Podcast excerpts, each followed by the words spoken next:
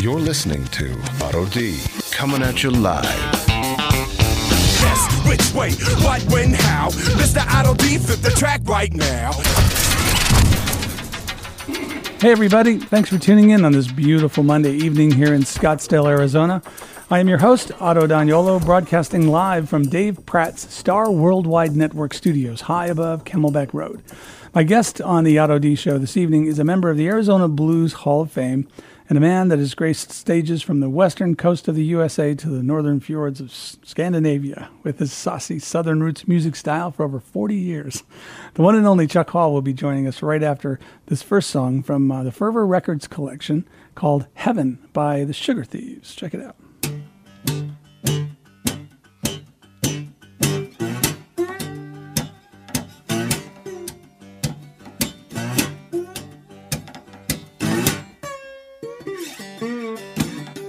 I tried to make a living out of loving you. I tried to get to heaven, wound up singing the blues. Walk the road I laid down. Lord, I walk right back again. Oh, yeah, yeah. There ain't no room in heaven, baby. Oh, no room, honey, for my sin. Well, I cried a million teardrops, just waiting on the sun. Try to chase my fears on they had nowhere to run. Held on to my pride, Lord, even when those bets were low. There ain't no room in heaven, baby. Oh, no room, honey, for my soul.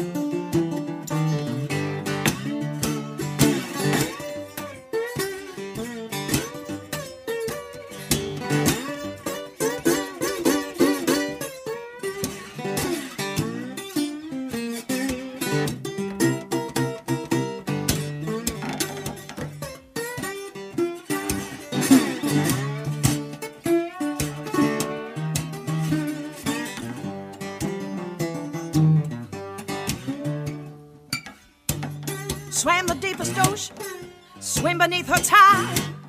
When I find my soul, you know I only lost my mind. Well, I climbed the highest mountain, I still couldn't reach the sky. And you know I tried. Ain't no room in heaven, baby.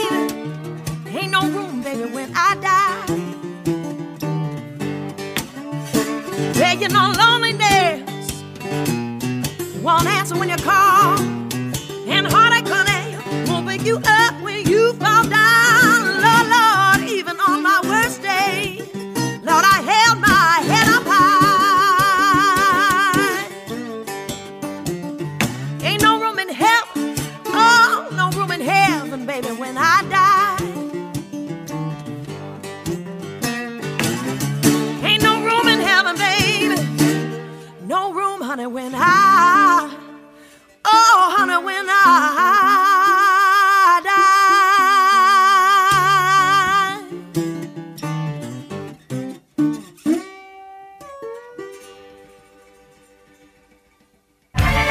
You're listening to Otto D coming at you live.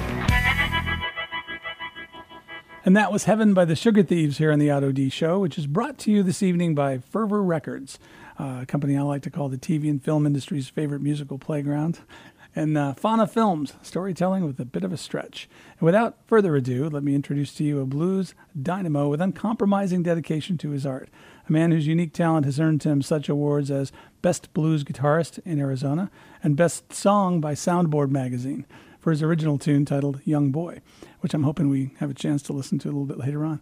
He, share, he has shared the stage with B.B. King, Johnny Winters, Robert Cray, Greg, excuse me, Gregg Allman, Willie Dixon, Los Lobos, and so many more. Uh, there's no point in listing them all. And at this time, I'd like to welcome to the show Mr. Chuck Hall. How are you doing, Chuck? Otto, I'm doing great, and thanks for having me on, man. It's great to have you on. In fact, I've waited way too long. Well, I don't know how that happened. I, I don't either. That's you know just one of those things. Yeah. But uh, it's it's always fun. Uh, you know, we've known each other for years, on and off, running into each other in the studio biz. But um, when I get people in here that I've only worked with one, two, three times, I know them personally, but I don't really know their history. And I learned so much about my friends when I get them in here for an hour and I get to grill them. So this is going to be fun for me. That's why you do the radio show. That's so, right. yeah. That's the only interest. I can really find out what's going on behind everybody. But uh, you've got a lot going on that's interesting. Uh, you've got a brand new kind of style of music that you're playing around with. Yes, it's a. Uh, I do it solo, instrumental on a nylon string guitar. Okay, stop because anybody who knows you has to hear that again. Okay. Solo, instrumental on a nylon string guitar, For Chuck Hall. And it's uh, everything.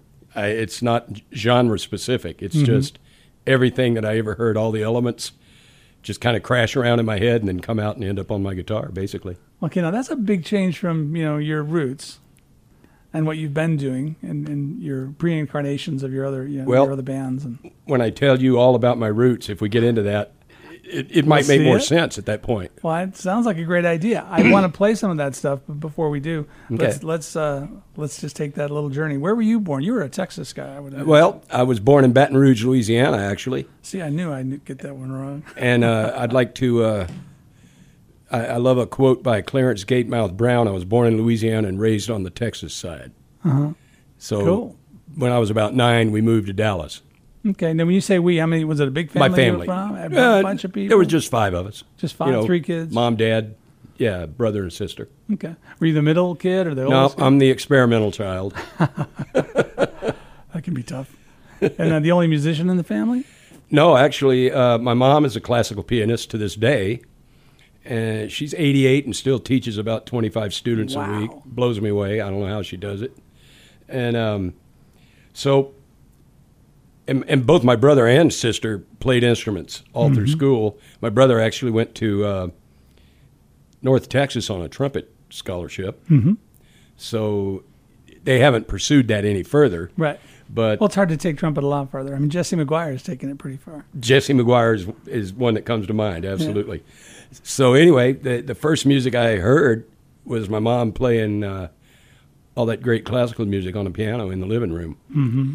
And she sat me down when I was about five and had me start to learn piano, and I wanted to I wanted to play the boogie woogie music I heard on the radio down in southern Louisiana, right? Uh-huh. She wasn't having any of that, and uh, interesting I, I, I got some great education out of it though because I learned real fast about intervals and time, Mm-hmm. and it's like, and that I could hear the pitch right real quick. I, I figured that out, so uh, I, I got out of the piano pretty quick, mm-hmm. and by then I'd already heard an electric guitar, and I I didn't know what it was, but I thought that was the coolest thing I'd ever heard. Mm-hmm. So Do you remember the first record you really that really grabbed you? absolutely, it's called Arthur's Guitar Boogie. Oh, really? Yeah, and I still quote the solo in it, just out of nowhere. In some song, it'll It's it'll so jump into my ingrained in head, and then I'll just start playing it. That's pretty cool. Yeah, and and it was that sound. I, I remember asking my dad, I go, "What is that sound?" And he said, "That's an electric guitar." Mm-hmm. like, well, there you go. That's interesting. And you know, when you as a as an electric guitarist, if you want to take it that narrow, the sound of the guitar is a big part of what people deal with when they're playing. Just how a guitar sounds, how the amp sounds, to get a sound before they ever start playing. Absolutely. I, there's something about the way the frequencies that a guitar, acoustic or electric, the way those frequencies can really connect. You can connect with them Yeah. really strong. Mm-hmm. What's Maybe- your favorite electric guitar? Oh boy, I have to have a Strat and a Telly on stage. Right. Yeah, And I- it's pretty much always been that way. yeah, yeah, imagine. one of each. I've I've played a lot of different stuff over the years. You know, Gibsons and had a Paul Reed Smith for a while, and all great guitars. Mm-hmm. But I, as soon as I got a Strat and a Telly in my hand, I'm like, ah, okay, this is a this is a thing. Ever have ever get into the hollow body electrics much and mess around with that? Uh, I I love the uh, 335 style Mm-hmm. guitars. I ha- I've had a few of those over the years. The semi hollow. Right. I've never actually had a big one. You know, a big like jazz box. right. I think that'd be fun to have. Yeah. Yeah. Be interesting. Well, you have to try that one day. When you Yeah. get done with this phase, we'll head there. But uh, let's go back now. You've uh, let me tell or tell me when were you first in a band? My first band, I probably would have been about, mm, let me think, maybe 12. Okay. Yeah, because, you know, that was uh, right at the time of the, the British invasion and all of that was going on. So Right. guitars were like, all of us kids, man, you know, this is the coolest thing we ever saw and heard. And We needed haircuts on guitars. yeah, yeah. And we actually built our own fake guitars and stood in the bay window of our house in Oh, yeah. Dallas, and you know, I don't we know, did that stuff. trying we to get girls cereal boxes and you know everything we made did Yeah, the same thing. didn't have strings on them, but we would act like we were singing, jumping around. That's funny. We won't call that one your first band. Oh no, that wasn't it. Okay. no. So let's get let's. How old were you and then when you were playing your first ensemble? probably about twelve. Okay. Yeah. How many guys? Like three or four guys? Uh, I think it was me and my buddy. He had one of those old Silvertones with the the amp built into the case. Right. So you open the case up and you can plug. I think it actually had three inputs, Okay. two guitars and a mic. Oh, cool. So it sounded, you know, kind of like that most of the time. But And what did you guys fun. play? Did you play like what was on the radio at the time, or A little bit. I remember playing some Doors, and I remember playing. Um, we got hired actually to do a pool party for a neighbor, Uh-huh. and I played a Count Basie tune, uh-huh. and the kids were like, "What?" Wow. And the old man that hired us like, "Yeah, that was cool." and you probably because your mom and that classical input, you know, yeah, and and I had heard you know the Count Basie, and that's amazing. At 12 years old, you're playing a pool party, playing Count Basie, a blues guitarist. When did you really dive into the blues? Uh, that's that's a that's a good story. I when Cream was big, when they hit, well, they they were big the whole time. Right. Yeah. And I read somewhere, I read an article, and they asked Eric Clapton, you know, what, what are you playing? What, what's his style of music? And he said, well, this is just basically our take on American blues. He said, you should go find your, your blues artists, like B.B. King, he mentioned. Mm-hmm. So I think I was about 13 when I read that. And I went to the local grocery store. They had a, a record shop, and they sold pipes, and they sold guns, and they sold everything, you know. It was kind of weird. And cheap guitars, by the way. And uh, I found a BB King record. I plugged it in, and I go, "Oh my God, that's blues!" I've been listening to that my whole life. I didn't know what it was called, Right. and I just got completely excited about BB King, and I kind of wanted to grow up to be BB King. You know, it, it was just great stuff. And then did you start playing any other instruments, or just stuck stuck with guitar? Well, I I, I can still play piano a little bit, Little if bit. I if if I sat down with it for a while. Um, I played trombone and tuba in the school band. Okay. Yeah, and uh, I've played some drums. I play bass. Okay, awesome. but mostly guitar. Mm-hmm. Yeah. Well, I think that when you can play a few instruments, it gives you a little bit better uh, perspective on the guys you're dealing with who are playing the other parts. I, absolutely. And when I play with some of the great players I get lucky enough to play with, it's like, oh man, I can really enjoy this. Yeah, and you do get to play with some great guys. yes, I do. Now you've uh, when when you came, when did you come to Arizona? How old were you then? I was 29. That was 1984. Or was that a trip? Don't do that- the math. I won't. I won't Okay, even thank begin you. to. Was that from Texas? then Yeah, no, actually, um, I went. Up, I lived in Detroit for a year. We we had been playing around the Dallas area and all that, and uh, the live music scene, which was amazing, just kind of died out at that point. So uh, I got hooked up with some guys who said, "Well, we can get some gigs in Detroit," and I was like, "Let's go." You know, it was that simple, and um, I was up there for a year, and it went pretty good. And I got hooked up with uh, a couple of the old, old school, old timey blues guys up there. Mm-hmm. Uh, Wee Willie Warren and Little Junior Kennedy. Okay. They're actually in a. I found a blues Hall of Fame book, and they're actually in it, and it, it blew me away. So um, we were going to start doing gigs together, and we had an agent and everything. And the bass player, uh, who I'd found in Detroit, I knew his brother, and you know, I was kind of tired of looking for bass players. He he says, "Let's go to Phoenix." I'm like, "Okay, let's go." what the hell, you know? And uh, we went out and bought a a '66 Chrysler that was about 40 feet long, and a and a beat up old rental trailer, and threw everything in it, and came down here Wow. with a trio. Actually, Okay. it was me and um, you. You know Scotty Andrews? Yeah, he was a bass player, and uh, this drummer named Bob Carrier. So we came down as a band. Okay. And, And what was the name of that band? that band was actually called the Hugh Beaumont Experience. Okay, the Hugh Beaumont Experience. Which, For years, I thought I had thought of that, okay. but I, I'm pretty sure I had seen that somewhere. Now that I, you know, with the internet, you can look stuff up and find everything, right? Right. And I think there was a punk band in Texas called that. Oh, okay. and I must have seen that somewhere. Mm-hmm. Here, here's a I couldn't believe it. We only did one show as that band here Right. at Tony's New Yorker. Okay. And, well, I don't know, a week or two later, I'm um, on the bus going downtown to the guitar shop, uh, Bazaar Guitar. Right. And uh, I get on the bus and I'm just sitting there minding my own business. And this guy walks up and goes, Hugh. I'm like, what?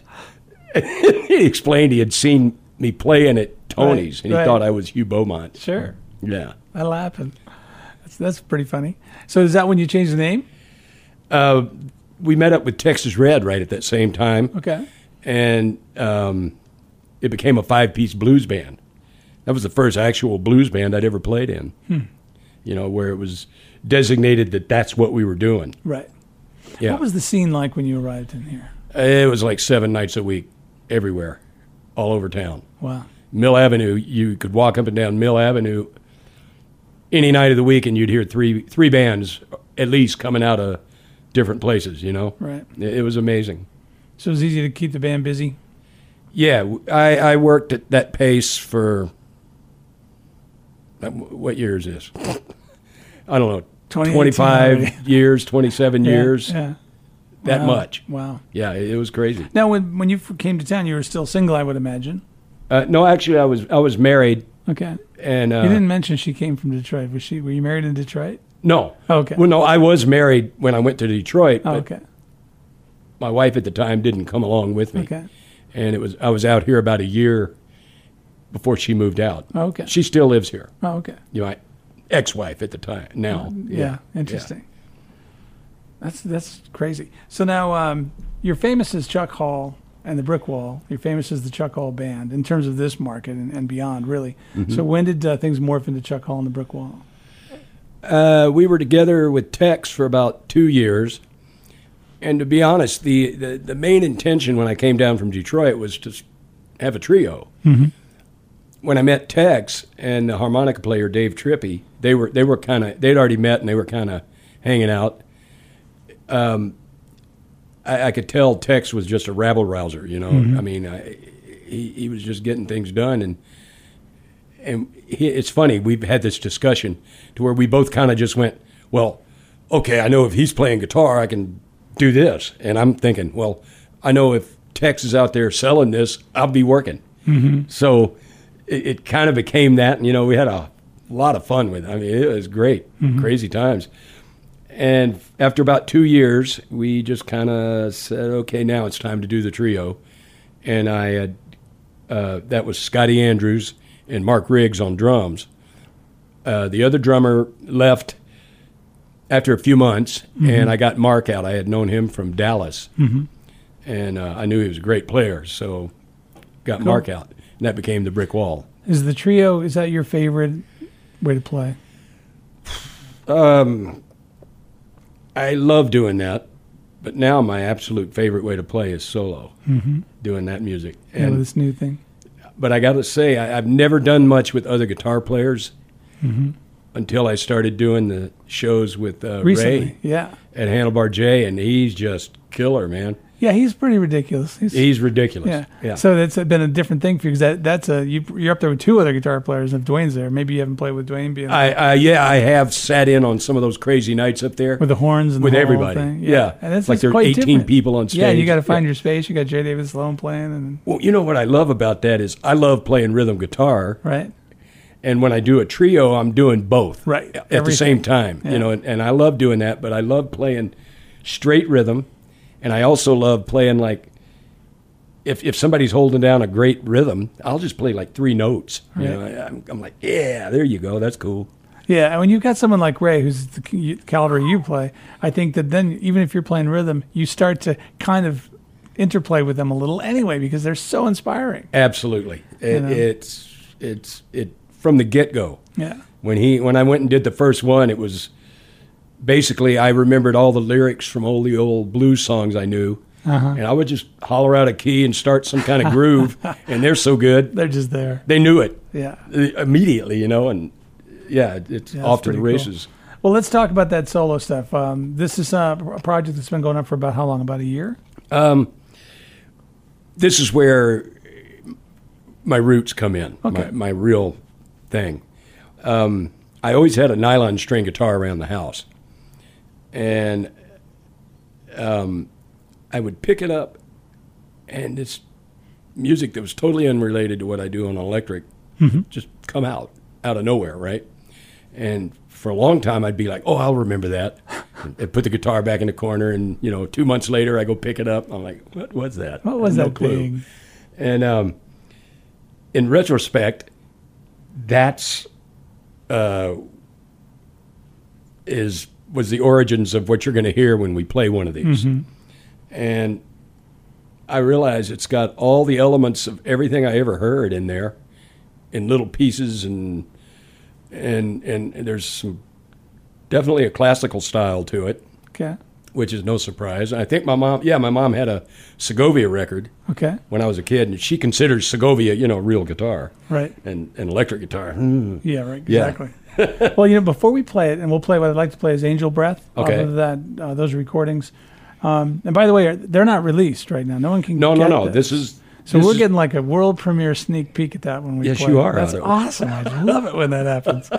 I, I love it. Are you still in the studio? Great. Come on the show. yeah. Um, well, then, before we go there, I want people who aren't familiar with what you've done in the past to hear a little bit of that. So let's play a cut called Young Boy. Okay. Tell me a little bit about this recording. Um, I was walking down Scottsdale Road to do the laundry one That day. sounds like a country song right there. I, yeah, it does, and uh, it was probably 115 degrees. You know how it is, and this was 1984, and the song just like an arrow, just and I'm and I'm doing my laundry at the laundromat. I'm like, oh, I got to remember this. I got to. It's got to stay in my head. So for an hour and a half, you know, I'm people are talking, and I'm like. Singing the song over I'm. I'm in my little shell, my cone of silence, and uh, Today you call your own voicemail and sing. You know. Yes, yes. This was before technology like my flip phone. That's right. Anyway, That's right. so when I got home, I put it together, Mm-hmm. and I go, well, "This is pretty cool." It kind of got a mud. This version is, is a little more modern, but the original version kind of had a Muddy Waters-ish sort of thing, you know. And I always loved Muddy, and it fit in perfect with the Texas Red deal. Mm-hmm. And uh, there was a magazine called Soundboard Magazine back then. Mm-hmm. Ron something. I can't remember his last name. Real nice guy. They had an awards ceremony and they made Young Boy the song of the year that year. I couldn't believe it. I don't even know if I had recorded it. I don't know if somebody just heard, you know, maybe he heard it at a show or Right. what. So, So this this particular recording then is this this isn't a studio recording. no, this is live in Sweden from 2000. We were uh, way up in the far north of Sweden, I think within the Arctic Circle. Okay. and they, they were having a huge festival. It shut the whole town down, stages everywhere. We were in the blues tent. There's probably 2,000 people in there, mm-hmm. and we recorded the whole show for two nights in a row. And this version of the of uh, your band wasn't uh, the Chuck Hall and the Brick Wall. This No. was the Chuck Hall. Chuck Hall Band. Okay. On this cut, it's uh, Junior Cotto on bass and David Gamboa on drums. Cool. Well, let's check it out. This is Young Boy. Yeah. With Chuck Hall Band here on the Otto D Show.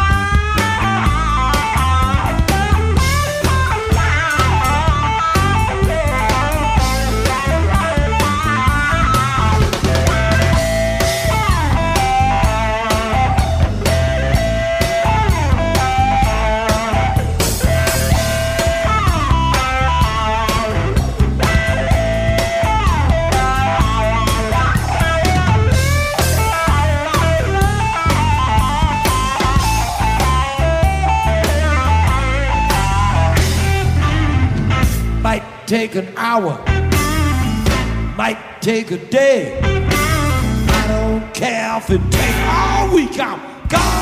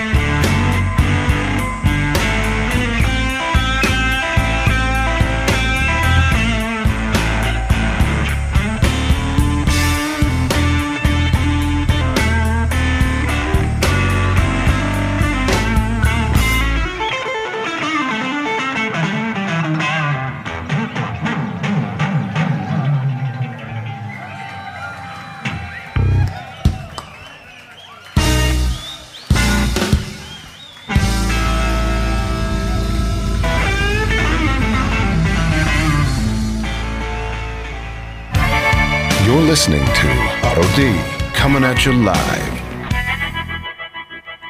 And that was Young Boy here on the Otto D Show by Chuck Hall, who was my guest this evening. Uh, that's a great track for a live three piece. Oh, thanks, man. And you're singing as well as playing Yeah. on all yeah. of that. And uh, that wasn't the first song you'd ever written. No, the first song I ever wrote was uh, I wrote with my friend Benny Lynn. We, I was about 12, and it was called Wildfire. Wildfire. Yeah, burning in my heart. Wildfire. To remember it. Something like that's about as far as I can get. Occasionally it pops into my head a little bit. Uh-huh. So you yeah. really started writing very early, Yeah, you know, I I don't know why. It Just this stuff just kind of happens. right? Yeah. So never- would you have any idea how many songs you've written uh, roughly? Wow. Uh, Kind of hard to say. I don't know. Maybe 250. I don't know. Mm-hmm. Yeah, I've, I kind of let go of it for a while. Mm-hmm. And picked it back up, and it comes in spurts. I, I never really know quite. I, I'm not what you would call an intentional writer. Right, it just happens to It you. just you sorta get the muse, you get some sort of inspiration. Yeah, or just the whole thing will stab me in the head like an arrow, and I've got to. Nowadays, I can record it really fast, but back in the day, I, I wrote a song called Pollyanna that I really like, and um, I, I had a job at the time where I would walk to work about a mile and a half carrying this like fifty pound toolbox, mm-hmm. and the whole thing just jumped into my head on the way to work, and I'm like, oh no.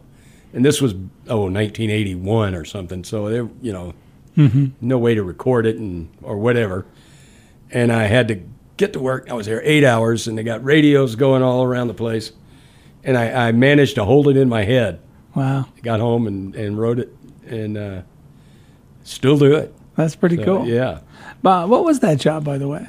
Oh, I was a what they call a make-ready mechanic at a car dealership. Okay, So I would I would screw your car up really good before you bought it. there you go. that was my job. Not really. No, no, Not no. really good. Uh, well, listen, you know, it's always funny the, the jobs that people have, you know, musicians, because it seems like almost every job they have isn't something they want to do; it's something they have to do. So you end up with lots of funny jobs. So, do you ever have any other interesting little I sidelines? when I moved here was when I finally made the full commitment. This is it. This is what I'm doing for a living. Right. Period. It seems a little late in life, but I'm kind of a late bloomer. And um, but when I got here, I, I sat down and, and one night, and I don't know why, but I thought of all the jobs I'd ever had from my very first paying, like you're paying taxes on this Right. kind of job. And from the age of 14 till about 24, I had 24 jobs Holy cow! that I could remember. And two of those were for a year and a half each. Wow. Yeah. And both of those jobs I could have easily uh, retired well from. Oh, yeah? You know, but, What were some of these things you did? well, uh, I worked, um, started off as a dishwasher, of course. Who doesn't, right? Mm-hmm. Right. Yeah. And um, one of the jobs, it was a year and a half, I worked at the city of Richardson, which is a suburb of Dallas. And they started me off on the asphalt crew, and then I moved up to the concrete crew. and I think they were kind of grooming me to move into the supervisor category, but Which would have been good. yeah, but I, I you know, after a year and a half, I'm like, oh man, I, I just want to.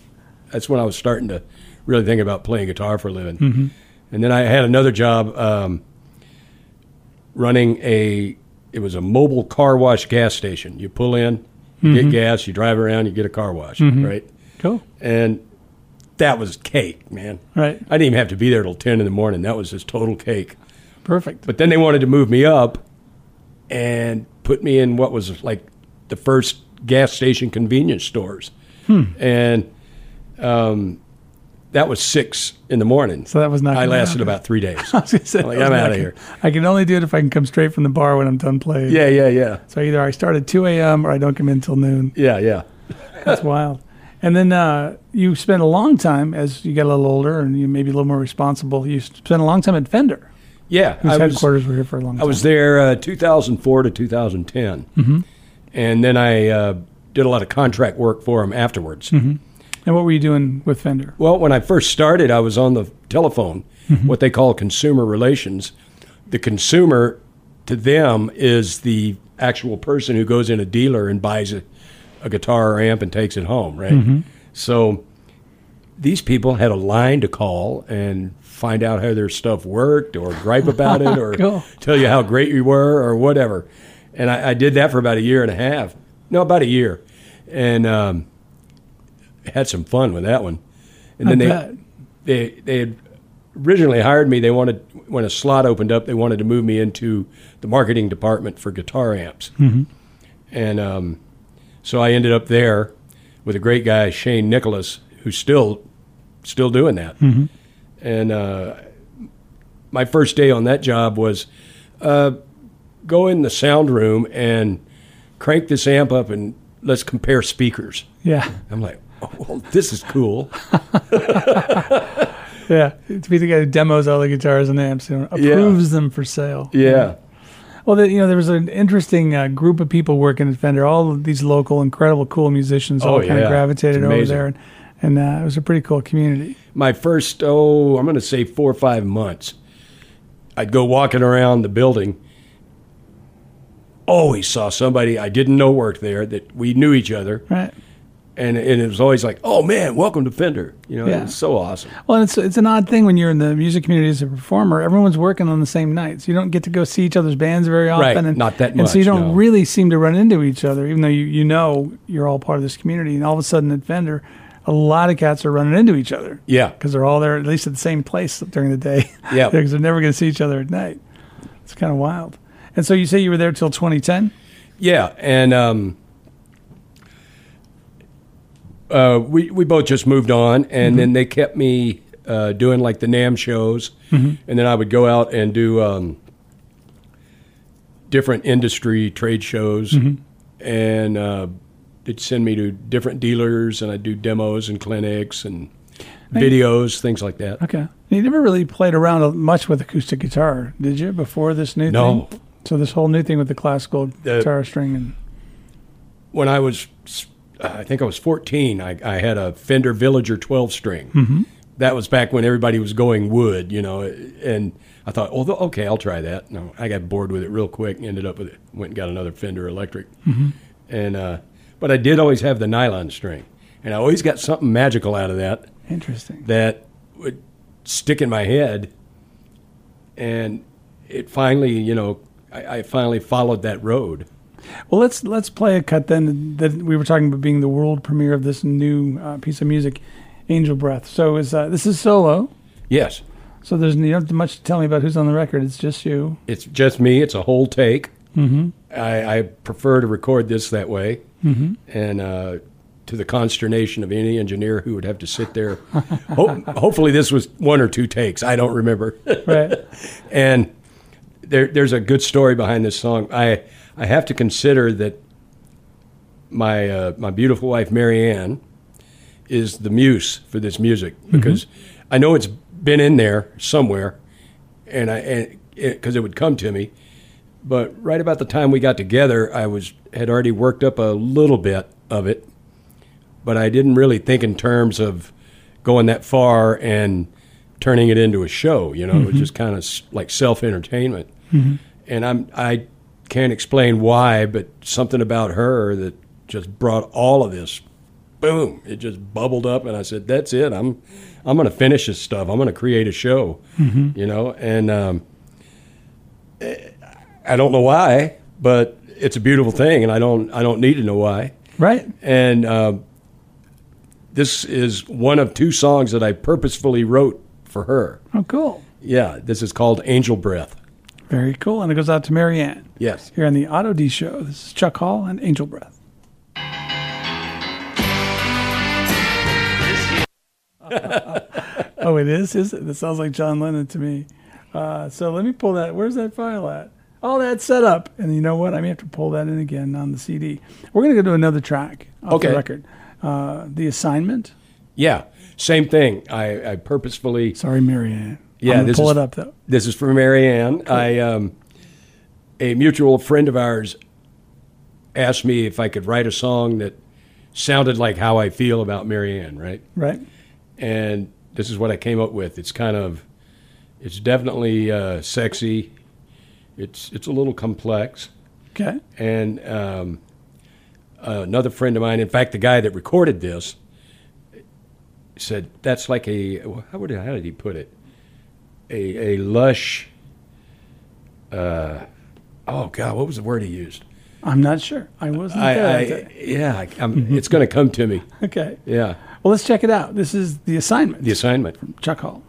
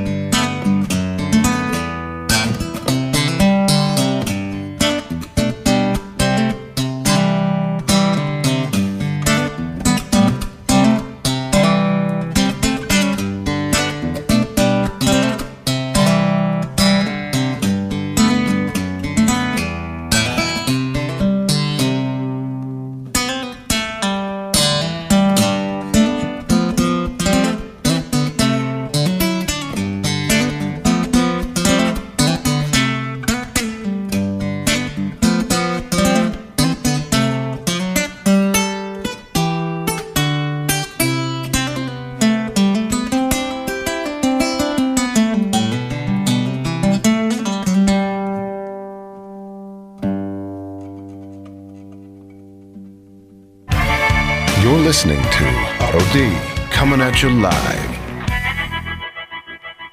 And that was the assignment from Chuck Hall here on the Otto D Show, where Chuck Hall is my guest. Uh, that is a real departure from what you've done in the past, Yeah, but it's uh, not to me so much because Right. it's always been in my head. right? You know, and uh, but when I do it in front of people, they're if they know me by reputation, Right. They're like. "Come on, Chuck. When are you I'd, going I'd like to say and now for something completely different. I bet. So if you're if you're out doing a solo gig today, if somebody knows they're going to see you playing solo, is this what you're playing? oh, absolutely. Okay, so if there's if they hear it's the Chuck Hall band, that's another thing. That's the other cut, the young boy. And are you still playing out essentially with the group and solo right now? or I do. I do some band shows. My main Some? band show is with uh, The Herndon the Herndons now? over at Handlebar J. You And know, that's happening what, once a week. You're over there now. second or- Thursday a month. Oh, second every Thursday month. month. Second. Yeah, be sure to check that out because it's a variant on what they're doing, and it's uh, it's really cool to see. up. Well, Ray calls that uh, rhythm and country blues, and like I said, we just kind of threw it throw it together on the spot every time. It's always Mm-hmm. a little different. We've kind of got a little little grooves that we do, Mm-hmm. and man, they're so good, you know, and they put their thing into it. yeah. So it, it's going to come out different than what I do. Well, now on that song, the assignment, uh, did it come to you what the guy, what the gentleman called it, just as when he described it for you? Do you remember? Oh, Freddie, yeah, Freddie Freeman called it um, a lush tapestry of music, There you go. and I went, "Wow, I did that." Cool. And, and uh, tell me a little bit about Freddie.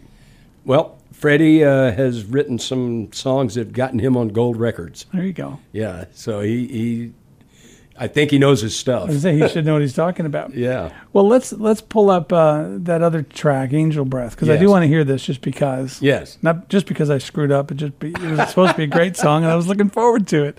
But you know, "Angel Baby" and "Angel Breath" are really close in the iTunes list, you know, alphabetically. Pretty close. I kind yeah. of screwed up on that one. Oh, that's all right. But here's uh, let's just check out a little bit of Angel Breath here on the Otto D Show from Chuck Hall.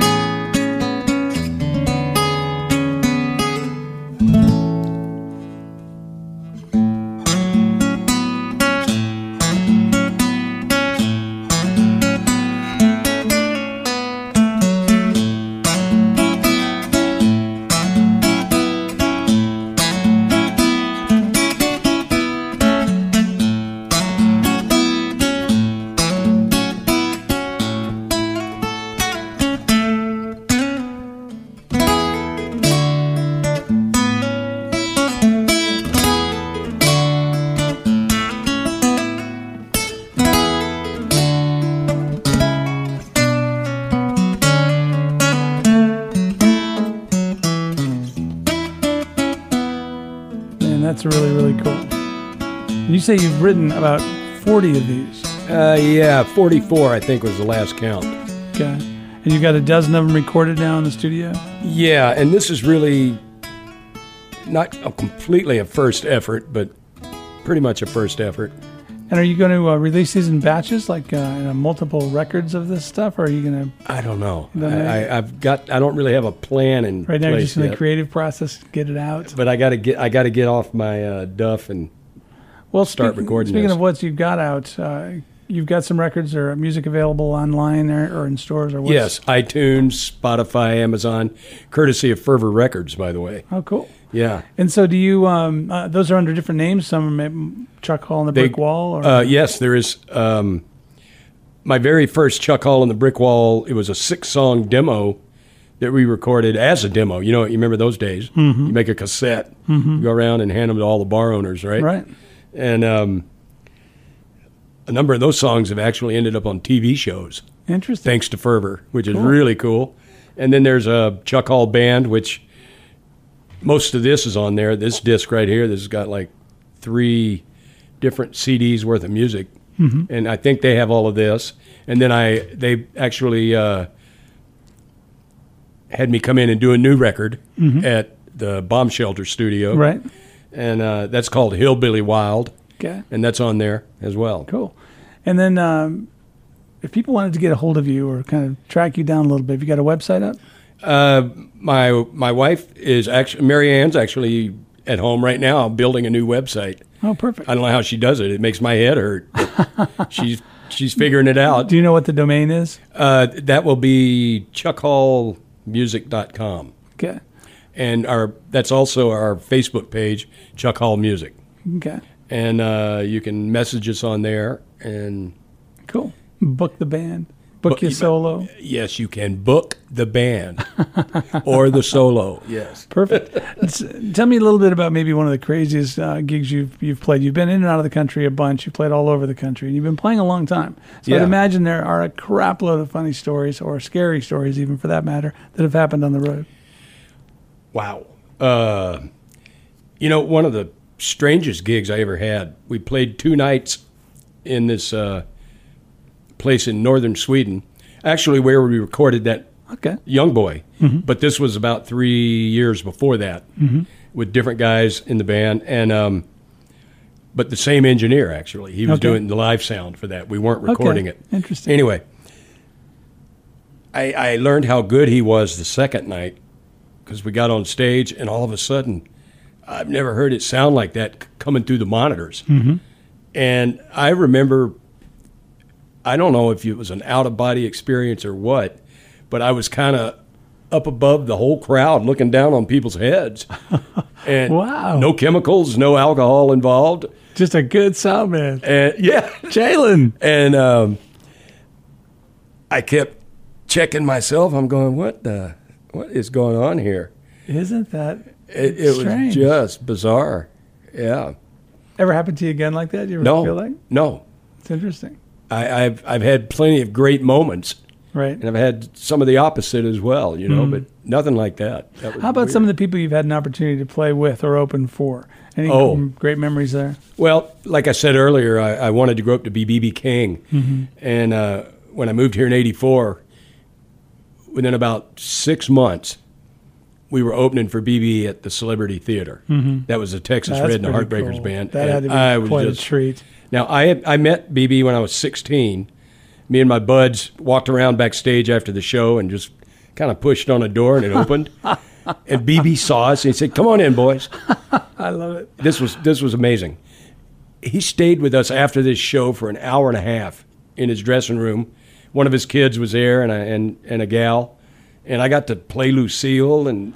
He, Holy cow. He answered every dumb question we could possibly come up with. That is awesome. So, uh, when we opened for him, I thought, wow, that's. I wonder if he would remember that.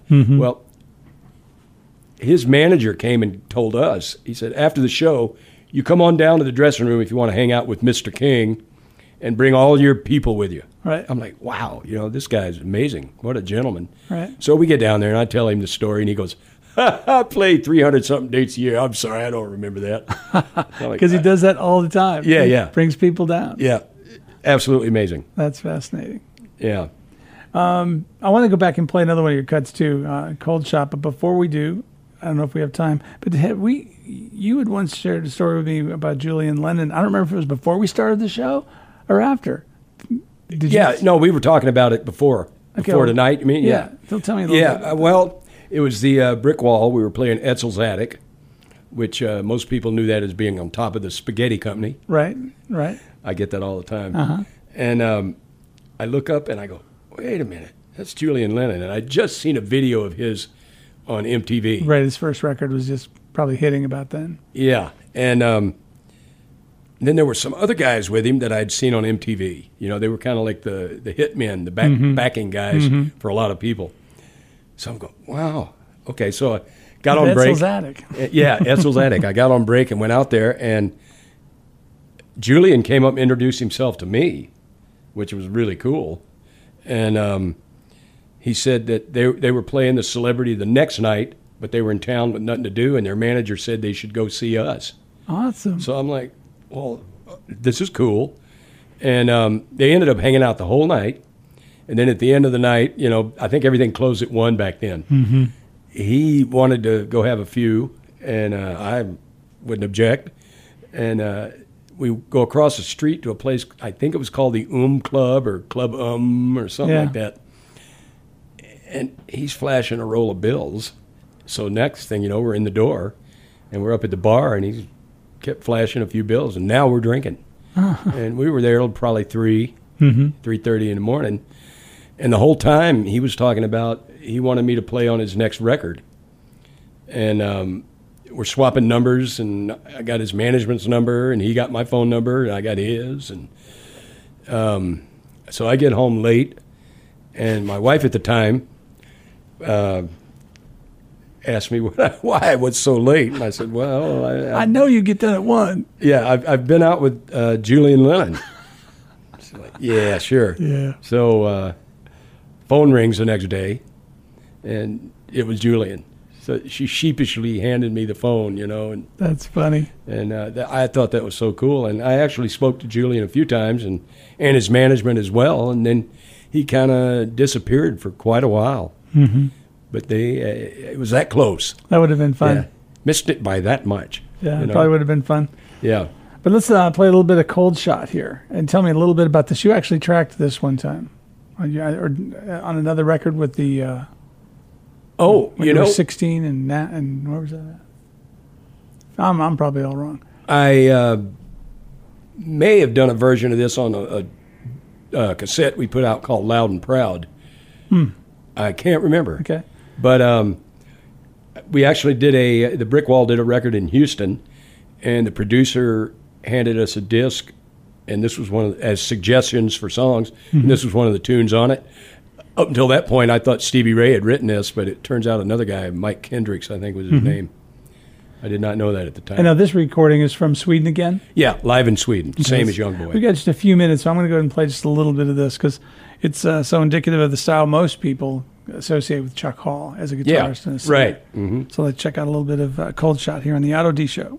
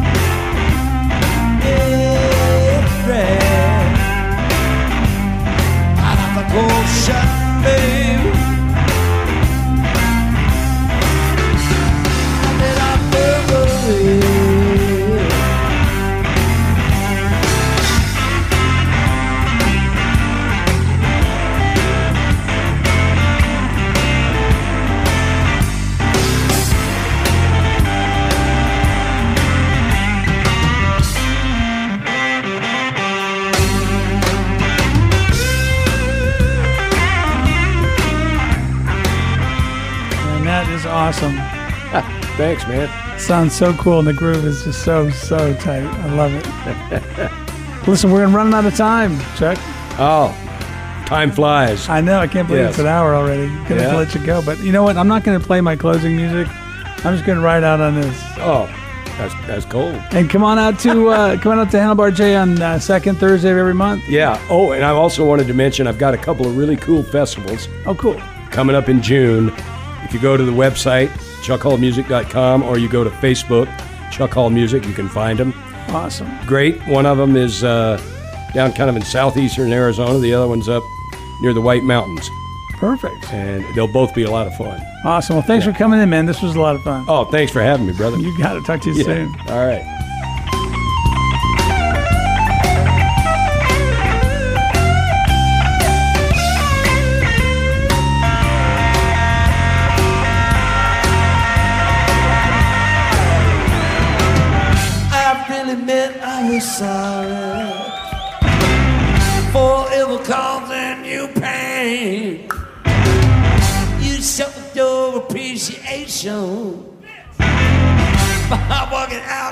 Anyway. That's a cool shot, baby.